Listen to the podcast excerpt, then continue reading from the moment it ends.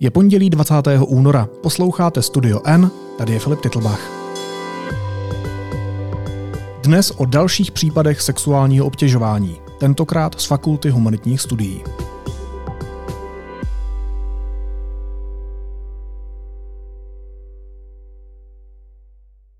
Na stole ombudsmanky Univerzity Karlovy přestály desítky svědectví o sexuálním obtěžování a nevhodném chování. Měli se jich dopustit osobnosti oboru orální historie na Fakultě humanitních studií, historici Miroslav Vaněk a Pavel Mike. Vyšetřování stále probíhá a výsledky budou známé začátkem března. Deník N získal svědectví od bývalých i současných studentek a kolegů, kteří popisují sexistické narážky, nevhodné doteky, návrhy k sexu i vztahy se studentkami.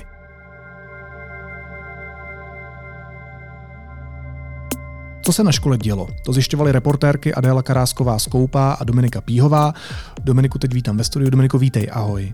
Ahoj Filipe, dobrý den. S kolika lidmi jste s Adélou mluvili?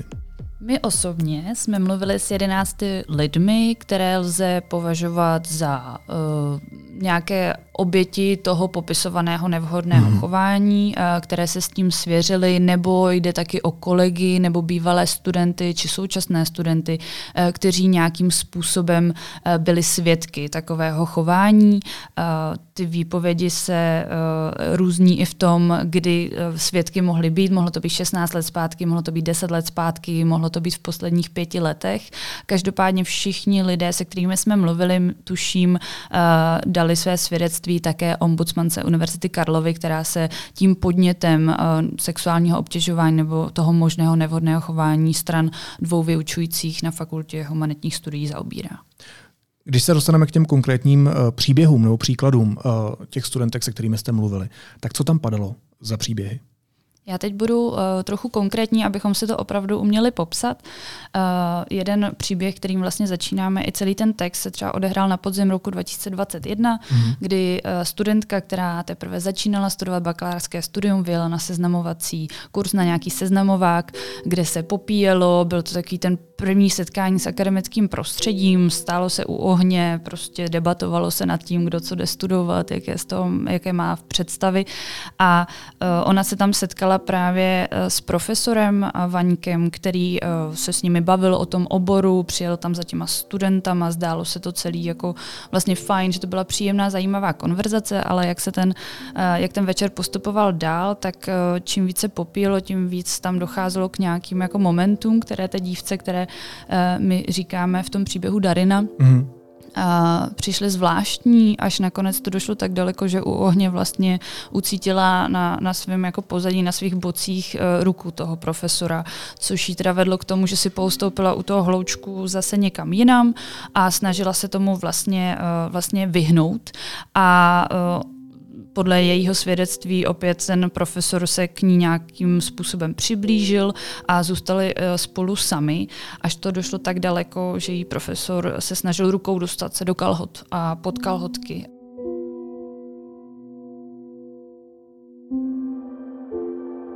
Ona mu ruku vyndala, zavrtěla hlavou, řekla, že s tím nesouhlasí Uh, nějakým způsobem potom odešla dál se spolužačkami, těm to všechno řekla, nějak se jim svěřila, uh, jenže po, po delší době zase po cestě do chatky, protože to bylo v takovém kempu, uh, na profesora narazila znova, čekal na ní u vchodu do budovy. Hmm. Uh, začala se vlastně bát, co se jí může stát, chtěl, dělal jí různé jako návrhy, uh, chtěl, uh, chtěl vlastně s ní jít do svého pokoje, ona ho tam vlastně zavřela, zhasla, utekla před ním. A to jsou ty její vzpomínky, kdy eh, potom po cestě natrefila ještě na svého spolužáka, kterému říkáme Ferdinand. Eh, tomu to všechno řekla, ten nám vlastně i ten, eh, i ten její příběh, i tu, tu verzi, kterou nám vyprávěla, potvrzoval. Říkal, že ano, že se spolu bavili asi minutu potom, co se to stalo, že zmiňovala, že profesor jí sahal pod oblečení, snažil se jí dostat do pokoje za účelem sexu, což ona odmítla. Darina zpětně to hodnotí tak, že opravdu jí to moc eh, s tou nějakou důvěrou v akademické autority nepomohlo a vlastně, že už nechtěla, aby další ženy, eh, studentky tomu musely čelit takovým eh, nevhodným dotekům nebo prostě návrhům. Takže to je ten první příběh, který tam máme, ale potom Takových se vracíme... žen je víc? Vracíme se ještě i dál do minulosti, kdy u stejného profesora jsme se bavili se studentkami, které studovaly deset let zpátky na té eh, škole, eh, byly na normálně kreditovaném výjezdu, eh, který je součástí vyučování, za který se dostávají kredity za to, že absolvuješ takový víkendový prostě výjezd.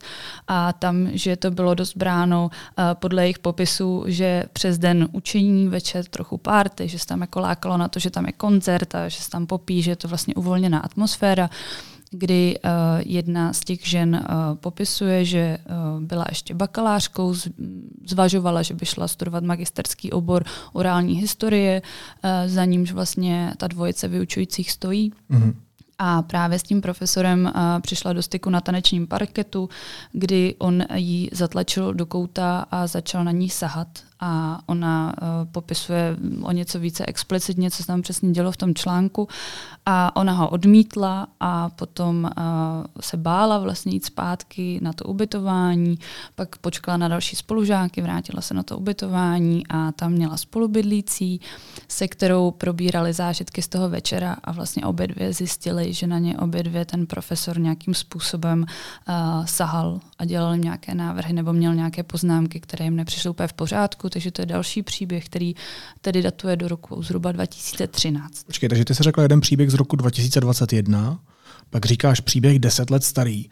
Jak dlouho se to hledělo? Uh, my netušíme samozřejmě, kolik těch příběhů se tam schovává, ale uh, my s Adélou jsme vyslechli příběh, který je 16 let starý. To je vlastně ten poslední, kdy bývalá studentka uh, popisuje, že s profesorem opět na nějakém výjezdu, kde se popíjelo, uh, měla prostě nějaký intimní poměr. Hmm. Později s ním několikrát vyjela na zahraniční cesty nebo do nějakých archivů, uh, že zkrátka tam začalo mezi nimi uh, něco intimního, co ona uh, popisuje vlastně i zpětně tak, že šlo o nějaké zneužití moci z jejího pohledu, že ji ten profesor vlastně nepřitahoval a o žádný vztah s ním nestála, jenom tehdy už cítila, že vlastně není úplně dobré uh, jej odmítat, protože si uvědomovala, že ten rybníček těch historiků je velice malý, že může mít vliv na její další působení na univerzitě nebo i další uh, kariéru.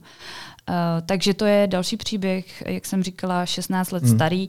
I ona sama nicméně zmiňuje, že určitě nebyla jediná, nebo že má alespoň pocit, uh, že nebyla jediná. Uh, styděla se za to, promluvila o tom vlastně až nyní, vysvětlovala to právě tím, že někdy je v některých situacích jednodušší zkrátka souhlasit, než odmítat a že v této situaci měla ten pocit, že nechtěla poškodit tu svoji vědeckou práci, nechtěla, aby si někdo myslel, že dostudovala školu uh, jenom proto, že třeba s profesorem uh, měla ano.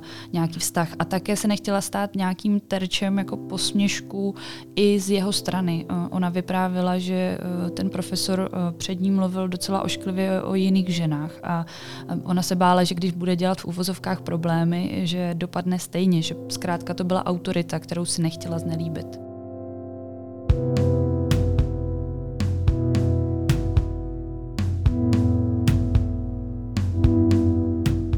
Vy jste mluvili s těmi ženami, taky jste křížově ověřovali uh, jejich výpovědi, ptali jste se jejich kamarádů, kamarádek, ale mluvili jste i uh, s kolegy obou pánů a se studentstvem. A mě by zajímalo, jestli tohle nevhodné chování v uvozovkách při nejmenším obou mužů bylo nějakým veřejným tajemstvím, jestli se o tom vědělo.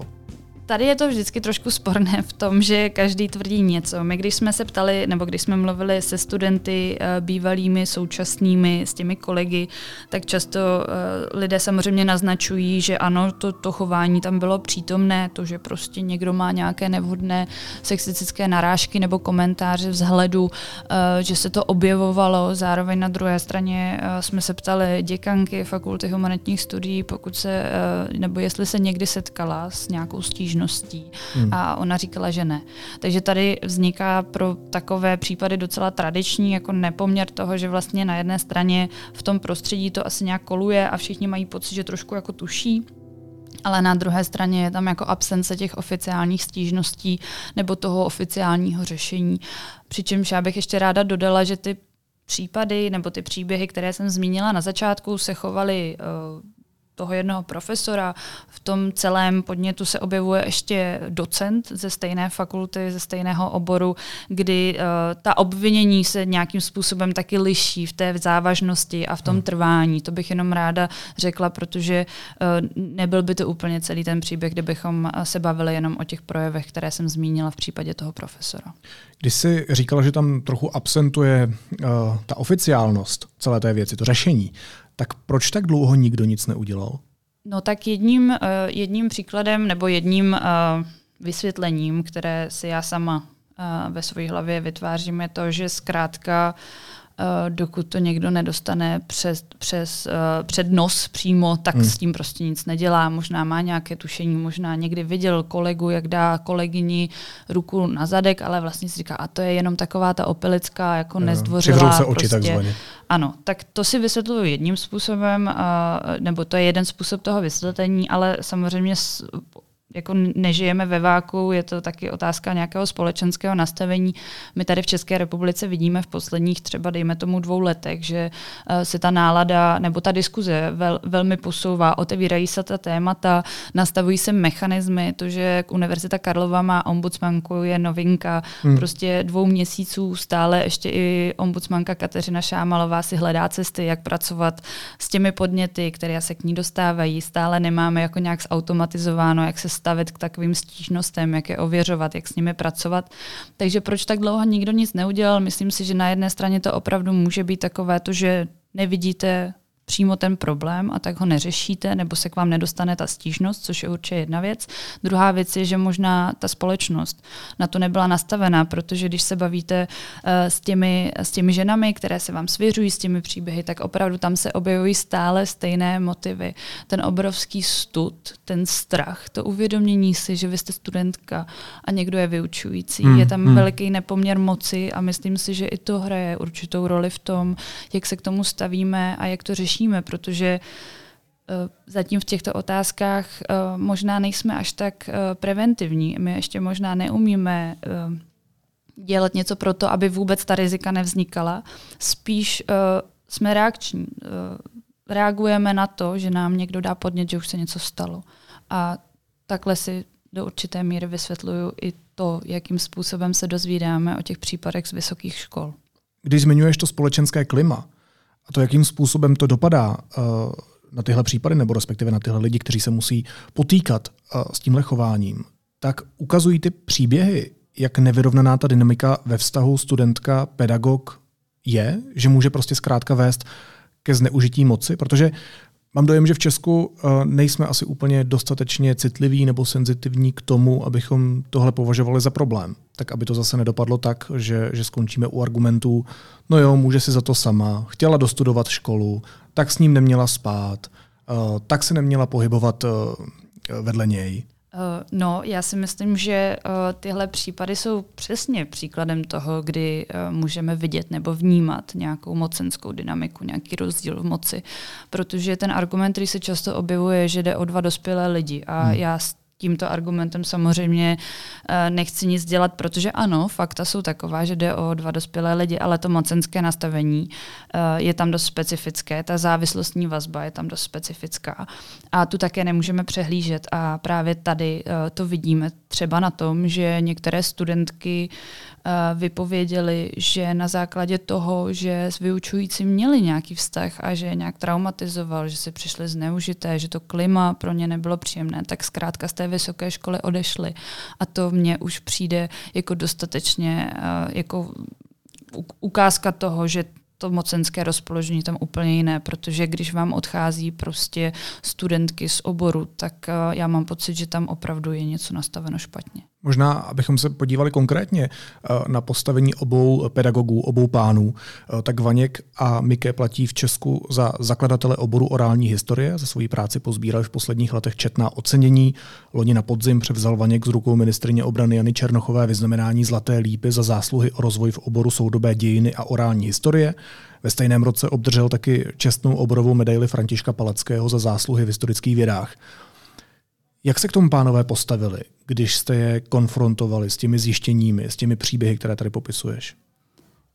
My jsme se snažili od začátku jim dát dostatečně velký prostor pro to, aby nám řekli, jak sami na ten problém, na tu problematiku nahlíží, protože nám přijde důležité vlastně kultivovat ten prostor i tím, jak na to ti vyučující nahlíží, mm-hmm. že mhm. to nemá být veřejné obvinění, ale má to být spíš pochopení toho, jak ten systém je v Česku nastavený a jak případně by se mohl změnit nebo měl změnit. Každopádně oni, ani jeden z nich té nabídky nevyužili. Poděkovali nám za tu příležitost příležitost, ale rozhodli se využít nějaké mlčenlivosti, která se eh, k tomu váže. Uh, docent Mike vlastně ten nám okomentoval jenom uh, dvě otázky, které se týkaly provozování pojízdného výčepu v blízkosti fakulty humanitních studií. My jsme se na to doptávali, protože alkohol, konzumace alkoholu a vlastně propojování toho akademického s tím osobním se tam často objevovala, takže hmm. na to jsme se dotazovali. Každopádně k těm vztahům ke studentkám, k tomu nám nic neřekl, rozhodl se eh, té příležitosti nevyužít. Že ani jeden, oba ignorovali ty dotazy, ano, profesor, které se týkaly vztahu a, a toho obvinování ze sexuálního Ano, profesor Vaněk to samé, tam akorát byl jediný rozdíl v tom, že on potom nám vysvětlil, že je v pracovní neschopnosti uh, a tím pádem nebude odpovídat na ty dotazy. A jak se k tomu postavila škola, potažmo Akademie věd? Uh, tak Fakulta humanitních studií uh, vlastně odstavila oba dva vyučující v celku záhy po tom, co ombudsmanka děkanku informovala o tom, čeho se ty podněty týkají a rozjelo se celé to prošetřování, kvůli kterému také vznikla speciální poradní komise, která to bude vyhodnocovat, uh, přijde s nějakými doporučeními a potom děkanka bude jednat dál. To, co se děje na Akademii věd, trošku něco jiného. Oba dva vlastně akademici působí na obou dvou institucích, tak struktura je v celku uh, podobná uh, mm-hmm. na obou dvou těch pracovištích.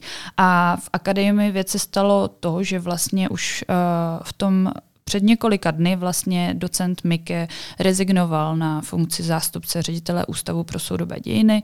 Eh, minulý týden, když jsme vydávali ten článek, tak vlastně ten den eh, ten samý krok učinil i profesor Vaněk.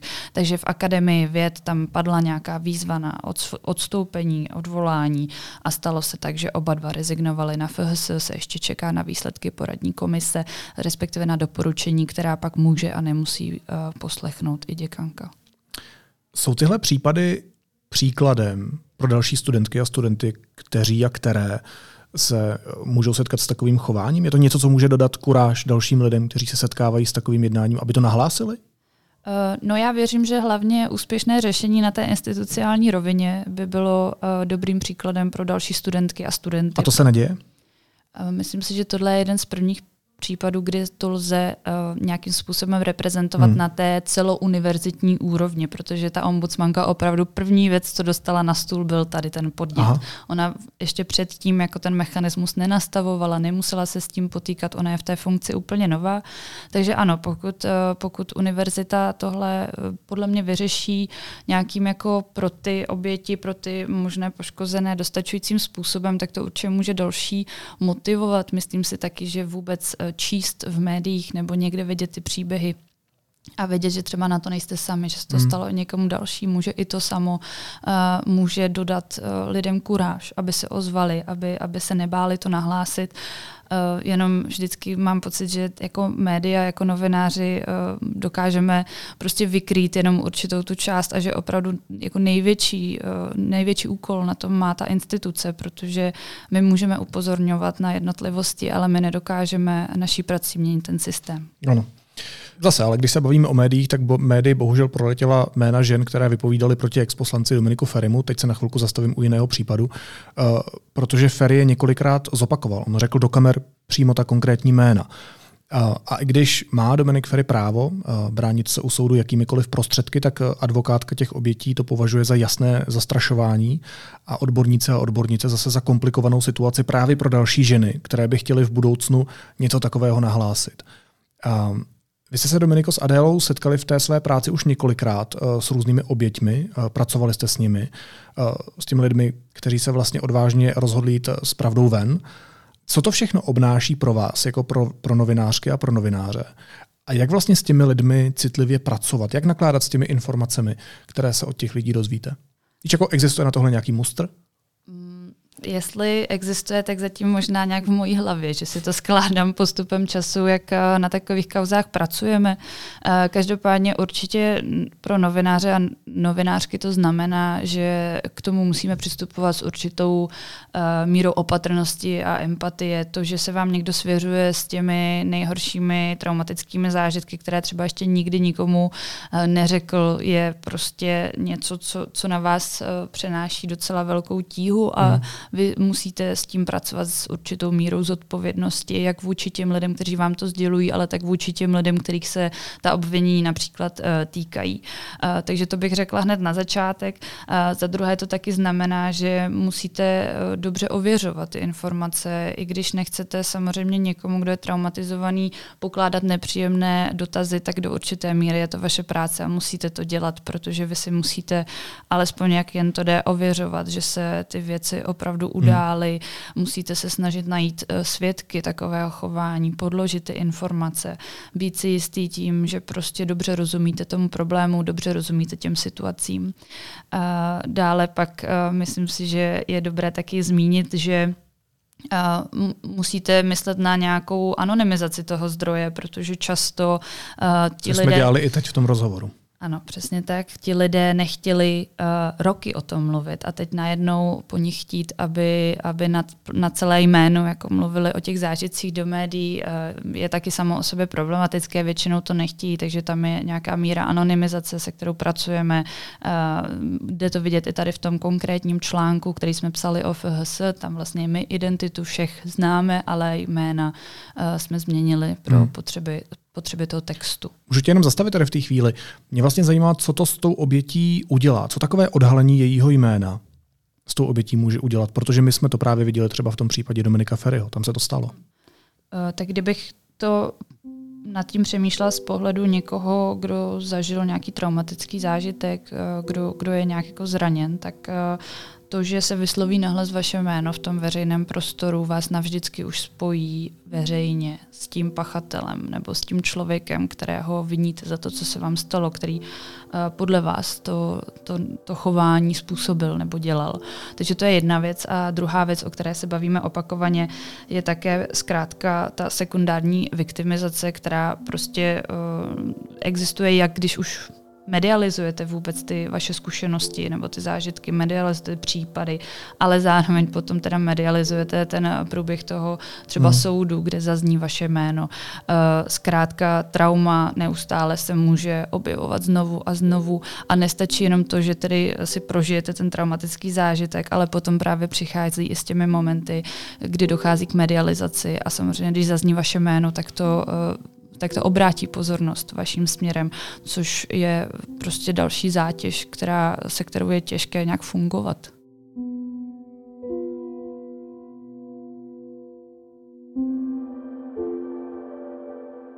Když to uzavřeme, ten náš dnešní rozhovor, tak eh, tahle kauza z Univerzity Karlovy eh, z Fakulty humanitních studií je další z řady případů sexuálního obtěžování na akademické půdě. Není to poprvé, co tady spolu sedíme. Znamená to, že už se bavíme o nějakém toxickém systému, o nějakém prostředí, o nějakém klimatu, které panuje na českých vysokých školách, o kterém se dlouhodobě ví a nic moc se s ním nedělá? Já si myslím, že eh, dlouhodobě se o něm ví, je trošku sporná věta ve smyslu, že já si myslím, že teprve teď v poslední době se to jako opravdu niterně zvědomuje na těch vysokých školách, že je to takový problém. Že vlastně do té nějaké No tak možná doby... se o tom ví, ale neproblematizuje se to. To je, to je taky možné. Ale myslím si, že do, do, do určité doby se nad tím přemýšlelo tak, že jde o nějaká schnilá jabka, která mm, se občas mm. objeví. Mm. A čím více o tom mluví, čím více zřizují ty funkce ombudsmanů a ombudsmanek, čím více se nastavují mechanismy, skrze které lze uh, nějakým způsobem nahlašovat uh, různé podněty a různé problematické věci, tím více myslím, že ty, uh, ty vysoké školy se k tomu začínají stavět. Ale nerada bych uh, zaprvé si myslela, že jenom problém ve vztahu vztahu vyučující studenti, to chci zmínit, protože uh, když se koukneme na studie, které eh, se věnují nějak genderově podmíněnému násilí na vysokých školách, tak tam se ukazuje, že většinou na té stejné úrovni mm. je to třeba dost problematické, jakože studenti, studentky vůči studentům, studentkám. Ale i vyučující vůči vyučujícím? Ano. Aha. Přesně tak. Tak jenom abychom eh, ukázali, že tam vlastně to postavení může být problematické pro, na, na mnoha úrovních, které se různě prolínají a že eh, to, že se nastavující systémy vlastně může být eh, dobře a, a dobré a výhodné i pro ty třeba zaměstnance a vyučující a pro ty akademiky, že bych nerada z toho dělala jenom jeden problém, protože se celkově ukazuje, že ten systém na těch vysokých školách je nějak jako těžko průhledný, že, že není třeba až tak transparentní, že neumí pojmenovávat ty věci a že je neumí řešit, což třeba ukazovaly dlouhodobě ty etické komise, které hmm. sice uměly vytvořit, že někdo prostě mm, pracuje s plagiátorstvím nebo že je plagiátor, ale už neuměli vyřešit to, že vyučující osahává studentku prostě při zkoušce ve svém kabinetu. Uh, takže toxický systém, možná za mě uh, silné slovo, každopádně nějakým způsobem nefunkční systém, ano, a systém, ve kterém se vlastně všechny strany obávají, ano, protože ten strach je vlastně všude přítomný. Oni se bojí zaměstnanci, bojí se vyučující, bojí se prostě vedení těch fakult a bojí se studenti. Jo? Že vlastně si myslím, že už jenom z tohohle principu nemůžeme rozhodně o tom systému říkat, že je zdravý. Protože v akademickém prostředí uh, by se všichni měli nejlépe cítit bezpečně. V každém prostředí by se lidé měli z mého pohledu cítit bezpečně. Souhlas. Hostem eh, dnešního studia N byla Dominika Píhová, redaktorka deníku N, která na kauze pracovala s Adélou Karáskovou Skoupou. Domču moc ti děkuju, díky za tvoji práci. Měj se hezky, ahoj. Děkuji Filipe, ahoj, naschledanou.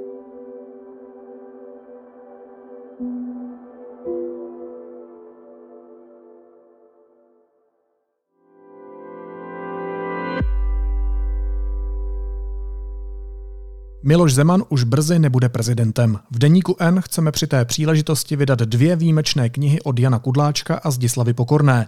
A vy nám s tím teď můžete pomoct. Tím, že si u nás knížky objednáte předem a získat můžete i zvýhodněné předplatné nebo bonusové odměny. Víc na deník n.cz lomeno Zeman.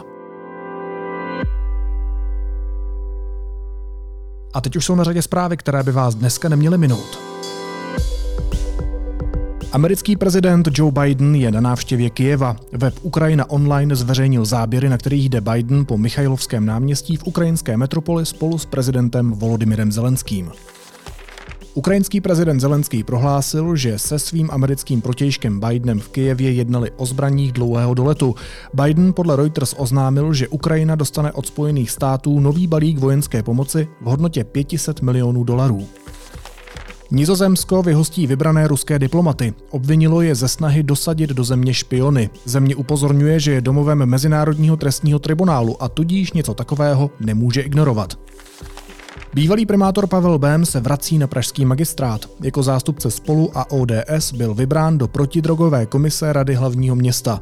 Účastnil se už prvního jednání, kde se řešilo i nové centrum pro závislé a téměř tři pětiny dětí v Česku se myslí, že má smysl pomáhat uprchlíkům z Ukrajiny. Třetina chlapců a děvčat se pak nějak do pomoci příchozím přímo zapojila. Ukázal to průzkum Dětského fondu OSN Mladé hlasy, který provedla agentura STEMmark. A na závěr ještě jízlivá poznámka. Do Kyjeva dorazil americký prezident Joe Biden. Na bombardované Ukrajině se objevil jenom hodiny před Putinovým vystoupením k ruskému národu. Ta raketa byla Ukrajince nebo Rusa. Počkáme, co řekne pan prezident USA. Je to jako kdybyste pozvali Jarka Nohavicu, ale předskakovala mu Beyoncé.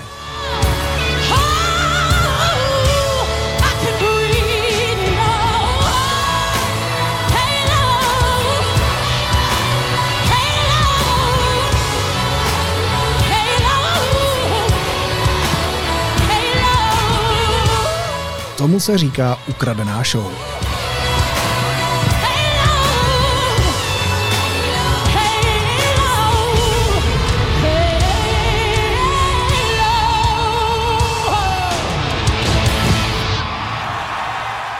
Naslyšenou zítra.